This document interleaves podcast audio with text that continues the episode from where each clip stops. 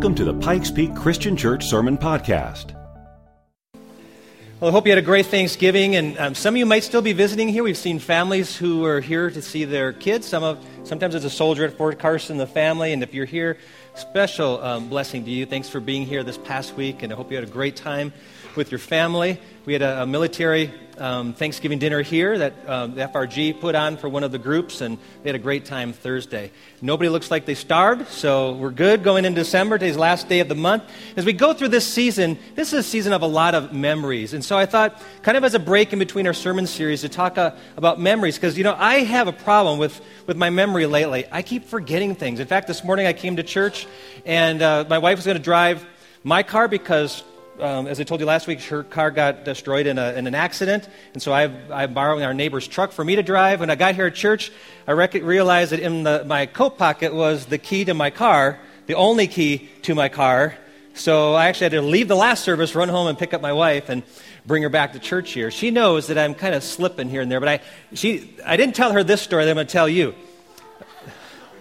A few weeks ago, um, we have a rental house, and I needed to winterize it. So the, plan was in winter you put a cover over the swamp cooler and you put this plate in there to keep the, the air from dropping down the ductwork. And I planned to do that. The big freeze was coming in. I wanted to get it done the day before. So I go over to this rental house and I pull up. And as soon as I drive up in front of the house, it just dawns on me I forgot the cover.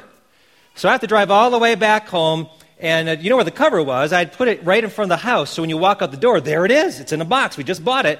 But I'd put it there on Friday. So every day when I walked out, I saw that there and just became like a piece of the surroundings. So I happened to walk out the door, didn't even recognize what was, that was sitting there, got in the car, drove by. So here it is. I get back to the house, pick that up, put it in my car, and go, oh man, drive back over the house. When I get to the house, I realize I forgot the plate you put in to protect the ductwork. And guess where that was? It was right next to the box in front of the door of the house, put there so I would not forget it when I walked out the door. I said, Darren, you're such an idiot. How can you do that? I mean, I'm not even to tell my wife this story. It's so embarrassing. I get this, so I get that, throw it in. I drive back over the house, I get to the house, and then I realize I can't believe it. I forgot the screwdrivers. I need to take out the little screws to put. So I have to drive back home a third time get the stuff. And I said, Lord, is there anything else I'm forgetting here? Go back over there. The project should have taken a few minutes, took twice as long because my memory was slipping. Any of you have that problem lately? As you get older, you start to, to forget things. I hate when that happens. It's scary because memory is such a precious thing. In 1972, the United Negro College Fund made famous this quote A mind is a terrible thing to waste. And truly, when you think of all the different um, faculties of your body, you know, your, your, your hands and your feet and your ability to talk and smell and, and eyesight and all that. I, I, think, I think the most profound is the, is the power of the mind. The, the ability to think and reason, to make decisions, to create and, and invent, to solve problems, um, to recall memories. And I think we're in a season of life right now, or season of the year, where memories are very critical. You know, from Thanksgiving to the end of the year, there's a lot of experiences and sights and sounds and smells and traditions and things that, that conjure up memories from the past. I mean, you can't help but go through this season of, of the year and you start going back to your childhood, what it was like on the street on the streets of your hometown, you know, how they decorated and the traditions that you have and the smell of hot chocolate or spiced apple cider or the, the, the, the, the sounds of the Christmas carols and jingle bells and all that kind of stuff. Brings back a lot of memories of childhood. I remember when, it, when I was a little boy, of my precious memories of Christmas Eve was going to church, and at midnight, at the close of the service, we um, handed out candles and had a candlelight service and sang Silent Night. And it was just this beautiful, peaceful moment before the rush of Christmas Day. You know, our, our um, families have all kinds of different memories and holidays and things that we did to remember. Well, uh, one of the guys that um, you, may, you may be too young to know about was a guy named Bob Hope. And Bob Hope was a performer, went around and did a lot of comedy shows, went overseas, performed for our troops a number of times, uh, went to dangerous areas and performed for our troops to bring a little taste of home to our troops overseas. And, and Bob Hope, by the way, was given the first civilian honor of being called an Army veteran. He's the only one that's ever received that title. And Bob Hope became famous because at, at the end of his shows, he would sing a song Thanks for the memories. His memories are powerful. And, and that's something that, that I don't want us ever to f- forget how powerful it is that we have the ability to bring back into our minds the things that are important. And the Bible says over and over again, if you read through, um, God tells his people, remember, remember, remember. You know, these are things that you need to remember. And remember in the Bible isn't just to recall something, go, oh, yeah, that, that happened. It's to kind of relive an experience or bring it into the present. Remember is not passive, it is active. It is active. And we get to choose what we want to remember the most. We all have a kind of a scrapbook in our mind. We all have kind of a, a photographic memory book that we put in certain things. I, I know there's sometimes there's bad experiences and memories, but, but mostly it's filled with the good ones. And we've selected certain things over the course of our lives that we would hold on to. Well, God says to do that. And God gives a number of things that we should intentionally place in those scrapbooks of our mind to remember and bring back into our present reality. And so, as we prepare to dive in and look at that today, I want to share with you five memories or five things to remember, five memories to select to encourage our faith. And so, before we do that, would you pray with me? Father, thank you for the privilege we have right now to to step back a little bit, to look at the things you tell us are most important. And we pray, Father, that we would put those in our minds and, and more importantly, in our hearts, that we would think about them intentionally, that we'd feel gratefulness for them, and we would practice those rituals and habits that, that, that, that encourage us never to forget how important these things are. We pray in Jesus' name. Amen. All right, Mem- memory number one remember God's wonders and be amazed. Remember God's wonders and be amazed. In 1 Chronicles 16 12, it says, Remember the wonders he has done, his miracles, and the judgments he pronounced. Remember what God has done. Take note of all the wonderful things he's done. When I was a little boy, we sang a song in church, and we sing it now and then in our church as well. It goes like this O Lord my God, when I in awesome wonder consider all the worlds thy hands have made, I see the stars, I hear the rolling thunder, thy power throughout, the universe displayed. Now, it doesn't stop there because there's got to be a response to that. I see all this, I'm amazed, God, so I've got to do something. So then sings my soul, my Savior God, to thee, How great thou art, how great thou art. It's a natural response to God's wonders, is, is to worship. And when you look at nature, when you look at the powerful things that God has displayed in nature, I mean, I watch uh, Nat Geo on TV and see the, the amazing creatures that God has put on this planet. And then you look at the, the amazing mountains, and people, even this morning, said, Pastor, did you see the sunrise this morning? And you get the mountains, and you'll get the aspen trees turning in the fall, and you get flowers um, sprouting in the springtime. And people capture these images on film or, or uh, digitally, and then put them on Facebook, or they have them blown up and put on a, a, frame in their house because God's wonders are amazing, aren't they? they? They cause us to want to worship.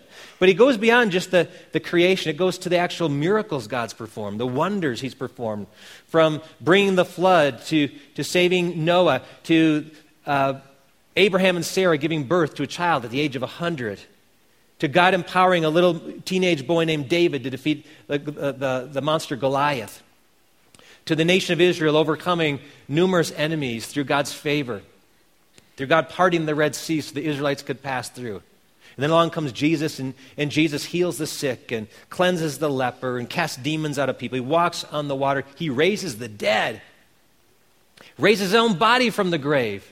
And we're drawn to worship him because we're amazed at what God has done. God has done phenomenal things. We, we place those in the scrapbook of our minds when you think of your own life and the wonders He's done, how He saved you from where you were.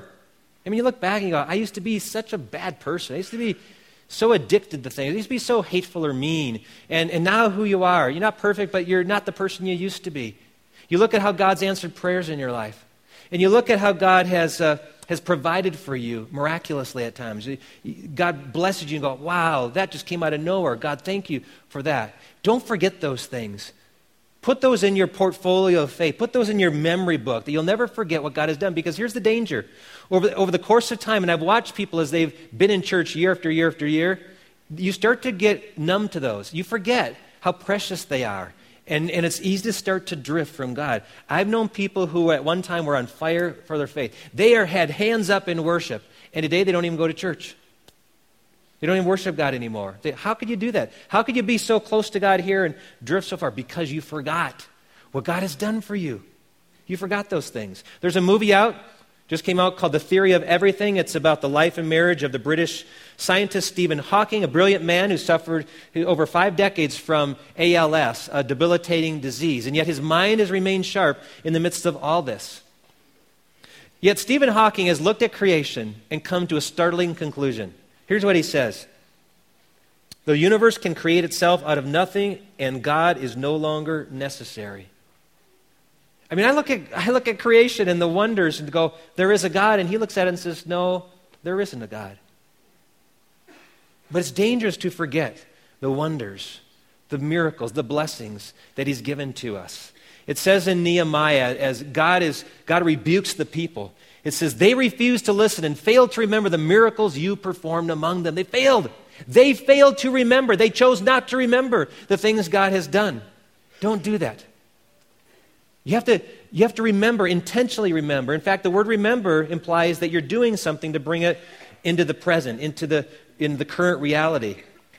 Scientists have studied our memories and says we retain 10% of what we read, 20% of what we hear, 30% of what we see, but 90% of what we say and do.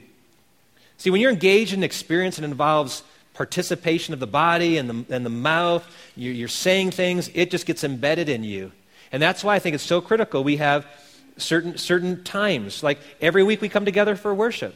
It seems very routine, but it's, once again, we're physically, verbally remembering what God has done. That's critical to your faith. You start missing worship week after week after week, it's easy to drift from your faith.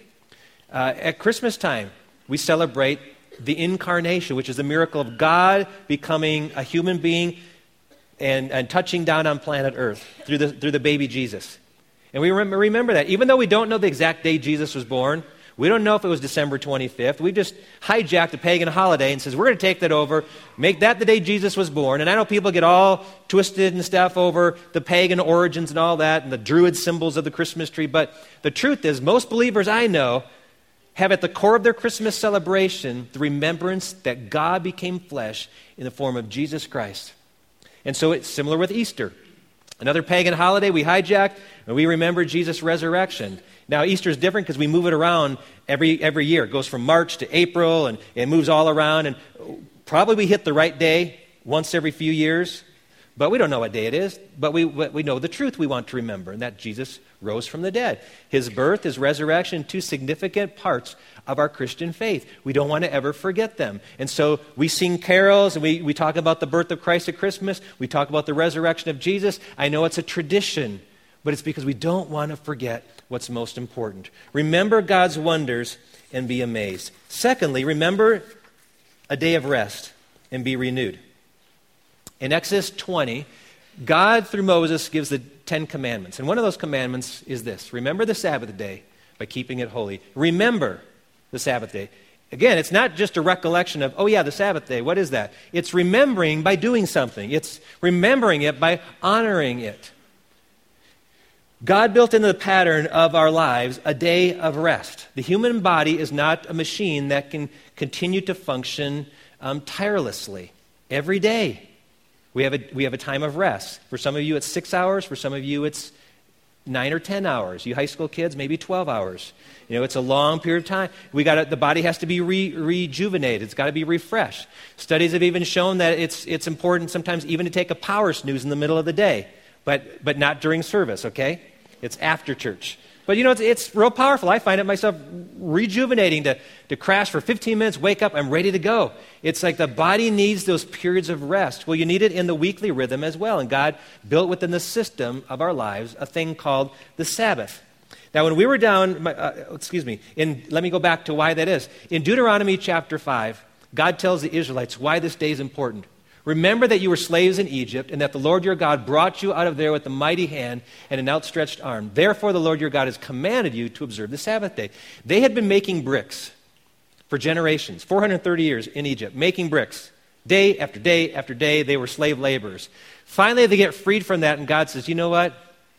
I'm going to show you what it's like to rest in me. On the seventh day, relax. Relax. Aaron Rodgers would tell them R E L A X. Relax. Take it easy. I gotta work, gotta work, gotta work. No, God's gonna take care of you. It's gonna be okay. you can relax. Cease from your labors. When my wife and I were down in Arizona last month, my friend Tom, who's into construction, says that there's a region in the East Valley of Phoenix where the Jewish community actually has created a zone in which it's, it's free for people to move around in on the Sabbath. Now, in the Jewish culture, it's called the Shabbat, and there's actually fishing line that's, that's strung between power poles. I never knew this. I never even looked for it, but there's fishing lines strung between power poles to mark off a, a zone in which those of the Jewish faith can actually move around on the Sabbath freely, but they cannot go outside that zone. There's like 50 of these zones in New York City alone. There's this, they're looking at making a third one in the Phoenix area. Now, inside the zone, there's certain things that you can do, but outside of it, you can't do um, one of 39 different kinds of activities. Some of those include cooking. Some of you probably say amen to that. But also shopping. Boo. Um, watching TV. Using your cell phone. Carrying a child. Pushing a wheelchair. You cannot do those except in the area which they call the Eruv. It's the safe zone. Now, even in Jesus' day, as people tried to apply the Sabbath law, they made all these other laws on top of it to try to apply the law to honor the Sabbath. I think there's some danger in that. Because all of a sudden you become a slave to all the other laws that you've added on to the Scripture. Because we know in the Scripture it says that, that um, man was not made for the Sabbath. It, this was not made for one more law to keep. The Sabbath was made for man. The Sabbath was made to give man rest, help, strength. But I like what the local rabbi in Phoenix says. It leaves you no other option but to focus on family, on sharing, on education, on prayer, and reflection. I don't know exactly what to do and not do on the Sabbath. By the way, the Sabbath in the Jewish culture was from sundown Friday night until Saturday evening. And for many of us, we've made um, our Sabbath Saturday evening to Sunday. I don't know what the exact period, I don't know if, if that's as critical to God as much as you take a day of rest. I do know two things that are very critical. One is you don't do what you're doing every other day. So when you're going to work the other five or six days, don't do that on the Sabbath. It's a day of rest, it's a day to take a break from that. Secondly, you should, you should make this a day to be renewed and refreshed. It often involves worship, it involves prayer, it involves maybe reading, um, being with friends and family. Um, for me, my, my Sabbath period is I, when I get home from church on Sunday, I don't go mow the lawn, I don't go work in the field, I don't go do a lot of projects. I like to go home and eat and sometimes take a nap in the fall to watch a football game. Our small group meets on Sunday night, get to be with our friends on Monday morning, maybe go to the gym, journal uh, in my little journal, do some Bible study, just take it easy. It's a day, that I need that day to get geared up because Monday afternoon we have staff meeting and it all, the whole week goes running again. So I need a break in there. And you need a break. You need to protect a period of time in your life where you do something that's very different so you can be renewed. Now, our culture doesn't honor that. In fact, we almost value people being super busy. If you, if you say you're busy, it's like a badge of honor. I'm busy. Just too busy. I'm too busy to, to rest. It, but here's what culture does to us to make us violate the day of rest. Like um, when I was growing up, worked at a, at a, a department store. In order to get me to work on Sunday, they would wave this thing out in front of me saying, We'll pay you double. Two times your normal pay on Sundays. You know, it's pretty tempting. When you're, when you're given that option, break your religious commitment and we'll pay you twice as much. I think that's probably how they got people to work on Thanksgiving. Say, we can't get you to work because I know you're committed to your family, but we'll pay you double time. Come work on Thanksgiving. And so we make, we make sacrifices because we look at the dollar sign, which is so funny because on every dollar bill is stamped, In God We Trust. But the actions show, but I, God, I can't trust you, so I got to go to work to make more money to provide. I can't pass up this opportunity. But, but it's a dangerous thing. I love what Truett Cathy did when he started Chick fil A. He was a church going man. In fact, he taught junior high, high school until his later years of life, till he was up in his 70s. Taught junior high every Sunday at his church. And as he went to church on Sunday, he didn't want his employees from his store to work on Sundays either. So he said, We're just going to close shop on Sunday. And I think Chick fil A has done pretty well doing so. God honors us when we trust Him by honoring the day of rest. Remember that day. Remember your leaders and be inspired. Remember your leaders. Hebrews 13 7 tells us that. It says, Remember your leaders who spoke the word of God to you, consider the outcome of their way of life, and imitate their faith. Remember your leaders. Now, I'm sensitive to church leaders because that's the culture I work within. And I've heard many times from Bill Hybels, who's a pastor of one of the largest churches in our country. And Bill Hybels worked for his father uh, as he was growing up through high school and his young adult years. His father ran a, a, a very successful produce business distributed produce all around the, the, the, grocery stores in his region, traveled to other, other countries to get produce, and he flew airplanes and stuff around. And Bill Hybels said when he became a pastor, he noticed something very different. It takes a different kind of leadership to lead people in a volunteer organization compared to a corporate organization. See, when he had employees in the corporate world, he could leverage their paycheck. He could threaten to fire them, all kinds of things he could use. But when he, when he went to the church culture, he said, you know what? I can't fire a volunteer. And if I fire a volunteer, there's not a whole line of people waiting to take their position. So I don't want to lose my volunteers. I better be very nice to my volunteers. So he said it takes a whole different kind of leadership involved in a volunteer organization. And so in the church, you've got, you've got staff people, pastors, and, and leaders, but you also have elders and ministry team leaders. And all of us are working with volunteers within the church ministry. And we're trying to make people happy and trying to accommodate people's schedules and trying to keep ministry moving forward. And, you know, there's some challenges with that. It can be very stressful at times. In um, the New York Times a few years ago, there was an article on the state of clergy. Clergy are pastors and church leaders. And it said that they are now suffering in great measures from obesity, hypertension, and depression at higher rates than most Americans. In the last decade, it said, their use of antidepressants has risen while their life expectancy has fallen. Here's some statistics, sobering statistics 33% feel burned out within the first five years of ministry. 23% have been fired or pressured to resign at least once in their career. 25% don't know where to turn when their family's in a, in a crisis or they're in a personal crisis. 25% of pastors' wives say their husband's work schedule is a source of conflict.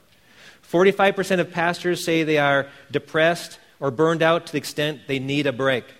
50% feel unable to meet the demands of their job. Every month, 1,500 pastors either step out of the ministry either because of burnout, conflict, or moral failure.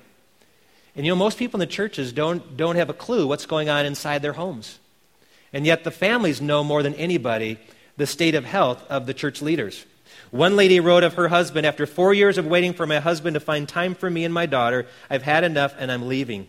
I own a house we live in. I earn almost six times what he earns. I pay the housekeeper and the babysitter and have never complained. All I asked for was a bit of his time, but apparently I'm not worth it.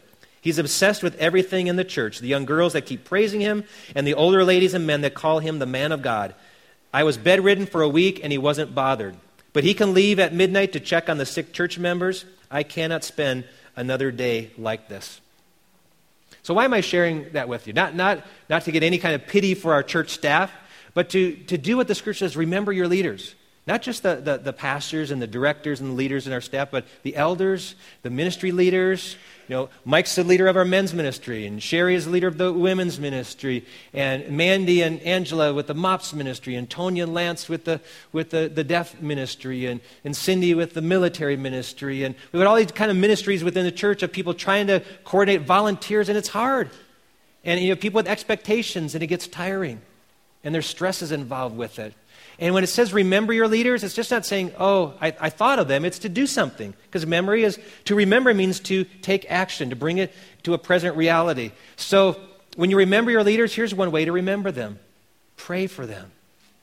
Pray for them. I'm blessed because I've got several people who say, Pastor, I pray for you and your family on a regular basis. I, I would hope that every leader in our church has people praying for them. I hope that you're praying for your church leaders because we need your prayers. Uh, we don't want to fall morally. We don't want to get burnt out. We don't want to get discouraged and, and depressed. We want to keep serving the Lord and serving you. Secondly, I think when you remember them, is, is an opportunity to say thank you to them, to encourage them, to say, You're doing a good job.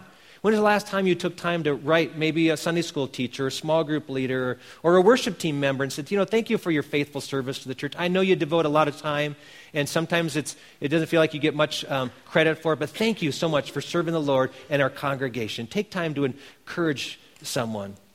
And then take time sometimes to come along beside them, share some of the burden. Say, you know what? I, I know this is a big burden.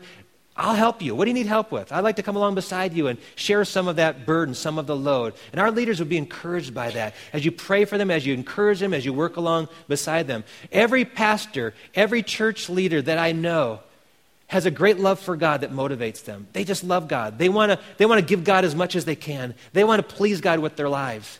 They're trying to do it with every ounce of energy they have. And at the same time, they want to love people. They want other people to share the same joy they have. And so that's where they start. But over the, over the course of time, it's easy to get that chipped away little by little to where you start to get discouraged. And then, then you just kind of drift away from ministry.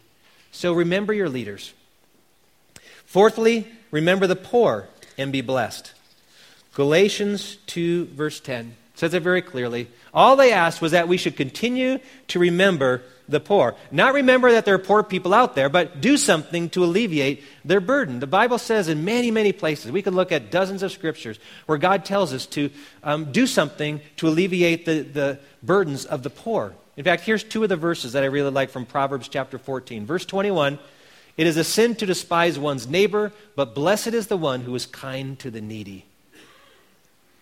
And then, then in verse 31, whoever oppresses the poor shows contempt for their maker. But whoever is kind to the needy honors God. It's like Jesus when he said, When you've done it to the least of these, you've done to me. God blesses us when we bless others. And I love the fact about our church. There, there's a lot of people in this church that have a heart for people in need. I saw it years ago, and we had a group of people that on Saturday afternoons would go down to Acacia Park and they would prepare a big meal for the homeless in that park. And we had sometimes 12, 15 people would, that would go down there and feed 80 to 100 people a nice meal on Saturday afternoon. Then they'd come back and go to our Saturday night service. We did that for several years. We also had a ministry called IHN, which stands for Interfaith Hospitality Network. And some of you might remember that about every three months we had um, several homeless families come and live at our church. They would, they would arrive Sunday afternoon. We would bring cots in this place. We would turn classrooms into bedrooms. And for a whole week, they would live in our church building because they didn't have enough money to own their own place or even to rent a place. And they would stay with us while they're saving up their money. And we would feed them and, and we would play with their kids and we would talk with them through that week. And then on Sunday mornings, they would leave and they'd go to another church. And that was the way we ministered to the, the needy within our own community. We went down to the rescue mission for a number of years on a monthly basis and led worship services there and, and fed uh, the men and women that came into that place. And just recently, many of you responded to the needs in, in our own community. We had uh, over 190 Thanksgiving baskets put together and distributed to families within our own community because um, we wanted them to have a Thanksgiving dinner like we could have. And uh, I, thank you so much for your generosity in doing that. Many of you came through at the last minute bringing turkeys and stuff. And then um, also the same week, we brought in the shoe boxes for Operation Christmas Child. And uh, as, as a last count, I think it was 914, 15, 920, something like that. Over 900 boxes came in, which is a phenomenal response of, the, of, of you giving generously so that little boys and girls in places all around this, this world are going to get a box for Christmas. It may be the only Christmas gift they get. And Jesus says, Blessed are you because you bless the ones that I love. Remember the poor, and you will be blessed. And then finally, remember Jesus' sacrifice and be grateful. One reason I picked this topic is because it's so easy to take our memories for granted until we start to lose the ability to remember. Now, that's very close to me and my family because uh, we've been blessed in our family not to have any strain of heart disease or cancer, any other illness that I'm aware of, except for one. And the one thing that's, that's um, struck a number of people in my family is Alzheimer's. And I watched my, my grandmother, when I was a teenage boy, slowly start to fade away. And for about 12 years, she lived in a nursing home. And every time we went to meet her, she lost a little bit more of her memory. She got to the place where she couldn't recognize who was visiting her, couldn't get out of her bed. Years later, my dad began to suffer with Alzheimer's. And my mom cared for him the last eight or nine years of his life. And we watched him forget the things of the past. He couldn't remember. He couldn't remember our faces and who we were. And, and my mother was the last one that he could no longer remember. And it was so sad watching him lose his mind. I don't think there's anything more painful than to watch someone slowly just, just watch their mind drift little by little. And the sad thing is, in our culture today, it is, it is, it is termed that Alzheimer's is the number one disease of the baby boomers. That one third of us will suffer from it at one point, either Alzheimer's or dementia. Dr. Benjamin Mast from the University of Louisville found that in working with Alzheimer's patients, it's critical to remind them of what God has done for them. And when a person has a, a, a, history of a Christian faith, that the one thing that often is sparked as a memory is the gospel message, is the story of, of God and his love for them. I've seen actually videos of someone who's in a catatonic state. She won't respond to anything. She's in a wheelchair, and the caretaker comes beside her and starts singing an old hymn. And pretty soon that, that person awakens and starts to sing that old song that meant so much as they were growing up. It is so important that we always know, and especially if you're suffering from a memory loss, that even though you may forget God, even though your memory may lose your memory of Him, He will never lose His memory of you. In fact, the Bible tells us over and over again that God never forgets us. God doesn't forget us. And God doesn't want us to forget Him. In 1 Corinthians chapter 11, when Paul is describing the Lord's Supper, he describes the giving of the elements like this. He's talking about Jesus taking the bread, and when he had given thanks, he broke it and said, This is my body, which is for you. Do this in what? In remembrance of me. And then after the meal, he took the cup, saying, This is the cup of the new covenant in my blood. Do this whenever you drink it in remembrance of me. You may have seen communion tables. On the front of communion tables, it's often uh, carved in there, in remembrance of me. Do this in remembrance of me. Remember him. What does that mean, remember him? Is it just saying, oh, yeah, yeah, he died on the cross? No, it's to bring, bring that into the present. Do this in remembrance of me. Relive the experience. And so every Sunday we pass these trays little piece of bread on it, little cups of juice. Not, not very significant, not very glamorous, but we're doing it in remembrance of him. And you know what's real special when you go on a mission trip or you're out camping and you celebrate the Lord's Supper, it means something very powerful. Because those emblems are bringing to the present reality the reminder that Jesus died for me. His body was broken for me. His blood was shed for me. In 1969, when Neil Armstrong um, landed on the moon, took his famous first step on the moon, what, his other co astronaut, Buzz Aldrin, was the second person to put his feet on the moon. Now, Buzz Aldrin took on that space ride a little package that had communion bread and wine. And even though it's a big deal for man to stand foot on the moon, he knew in his heart that that wasn't as significant as the fact that Jesus Christ broke his body and shed his blood for our sins. It's a big deal. And that's why we remember it every single week. Sometimes people come from different church backgrounds and go, Why does your church do that every week? It's just kind of a ritual. It can lose its meaning. Now, I always tell people, you know what? It loses its meaning if you lose the, the focus of it. Because it's kind of like kiss, kissing your kids when you tuck them in at night or kissing your grandkids. Can you ever do it too much? Do you ever tell them, Do you know what, honey? I'm going to have to kiss you once a week because it'll mean more if I only give you one kiss a week. No! You do it often because every single time it has, has meaning. I know people that, have, that take the Lord's Supper every single day because it means something special to them. And that's why we, we do that. We never want to forget the fact that Jesus died for us. And he says, remember this. Don't ever forget that. It's the most central part of our, our worship service. See, God is a good rememberer. It says in Exodus 2:24 that he remembers his covenant that he's made with us. In Psalm 98, it says he remembers his love and faithfulness. God doesn't forget. God doesn't forget. Do you know how something you might have done in order to remember something is, is a lot of people today will get a tattoo to remember something significant, like an experience. I'm going to get that tattooed so I never forget. I'm going to have that person's name tattooed on me so I'll never forget that person or that scripture or that symbol or that value, you know, faith or love. And we get that tattooed on our bodies because we say, I never ever want to forget that. I want that always to be part of who I am. I want that part of my identity. Now, some people have tattoos and they're in hidden places. And I really don't care to see your hidden tattoos. That's a private thing. But you know, God has a, God has a marking. It says in the book of Isaiah. In fact, I want to read, uh, read this verse, the background to this verse. In Isaiah chapter 49, it says, can a, can a mother forget the baby at her breast and have no compassion on the child she has borne? Though she may forget, I will not forget you, God says. See, I have engraved you on the palms of my hands. Think of that.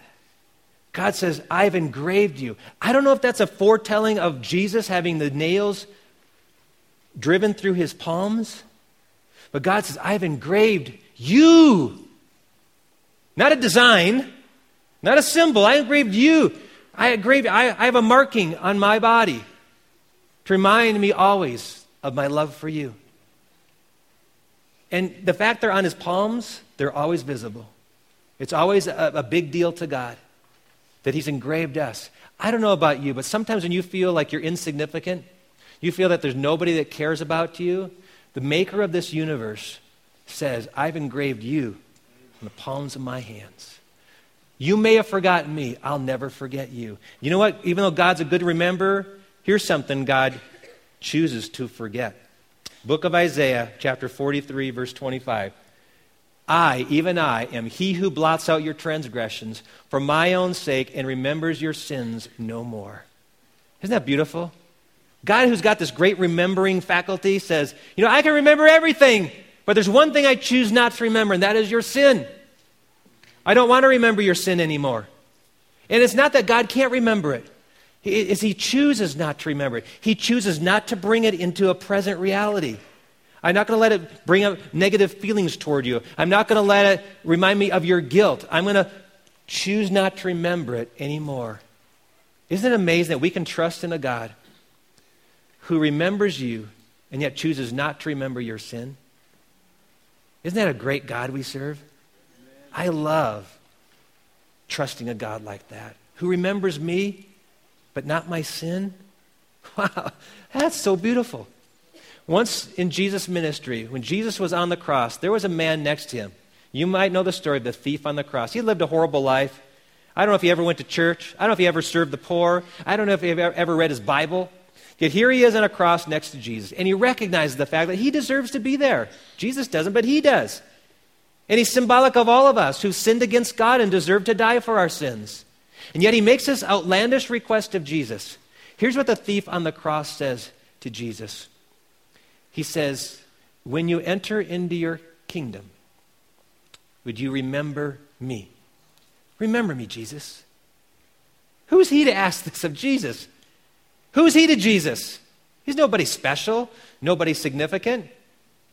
In fact, if he could put a sign over his head, it would say, I'm guilty.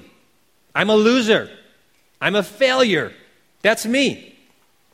But here's a title God would never ever put over someone like that forgotten. God will never put that over you, forgotten. God remembers you, but He's willing to remember your sin no more. And so Jesus tells this thief, Today, you will be with me in paradise. See, God is so gracious, so good. The fact that, that He loves us that much to allow us to spend forever with Him. Corrie ten Boom, who survived the Nazi Holocaust, said that memories are, are the key, not to the past, but to the future. Memories are not the key to the past, but to the future. Because when you remember the things that are most important, you bring them into your present, they begin to shape who you are today and where you're going in the future. For this man, on the, the thief on the cross, it changed the whole trajectory of his future because he remembered who Jesus was. And he called out to Jesus, Remember me. I, I believe that there, there's someone here today. Maybe you've come to church feeling like God has forgotten you, that you've sinned too bad for God, that you've forgotten God too much, that you've abandoned God. And yet you're wondering, does God really even notice me? Does he care about me? And I want to tell you today, he does. God cares. He looks at his palms and says, That's how much I love you. He's carved you on the palms of his hands. And he invites you to come back to him so that he can remember your sin no more. You remember it, I know. But he says, I will move it, remove it as far as the east is from the west. And that's a long, long way. So I want to pray for you as we close. Father, thank you for Jesus. I thank you, Lord, that he is so gracious to us. I thank you that you remember our sin no more because you died for those sins on the cross. Thank you, Lord, for the chance that we have every day, especially every Lord's Day, to re- be reminded of the fact of your great love for us. And so, Father, welcome us back in. Help us to experience the joy of being one of your children. And for Father, for anyone in this room today who's felt for some reason they've been forgotten by you, remind them today, Father. Stir in their hearts the knowledge and the, and the feeling that they are truly loved by the Maker of this universe. In Jesus' name we pray. Amen. Well, I invite you to come back next weekend.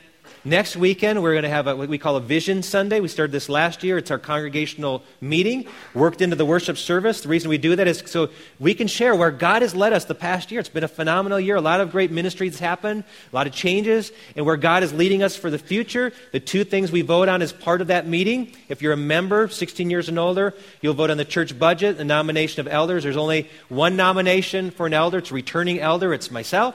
Um, it's just uh, I go to elders meetings whether I'm an elder or not. So if you if you if you vote for me or not, I'm going to be showing up at those meetings. So just want to let you know ahead of time. But if you'd like a copy of the budget, you can pick it up at the Welcome Center and look it over. Also, if you will not be here next week and you are a member of the church would like to vote, there's absentee ballots there at the Welcome Center. You can fill it out, sign those, drop them off at the Welcome Center, and we'll make sure your vote is tallied in with the rest of them. God bless you. Have an awesome day, and we'll see you next Sunday. Thanks for listening to today's message. Be sure to join us again next time.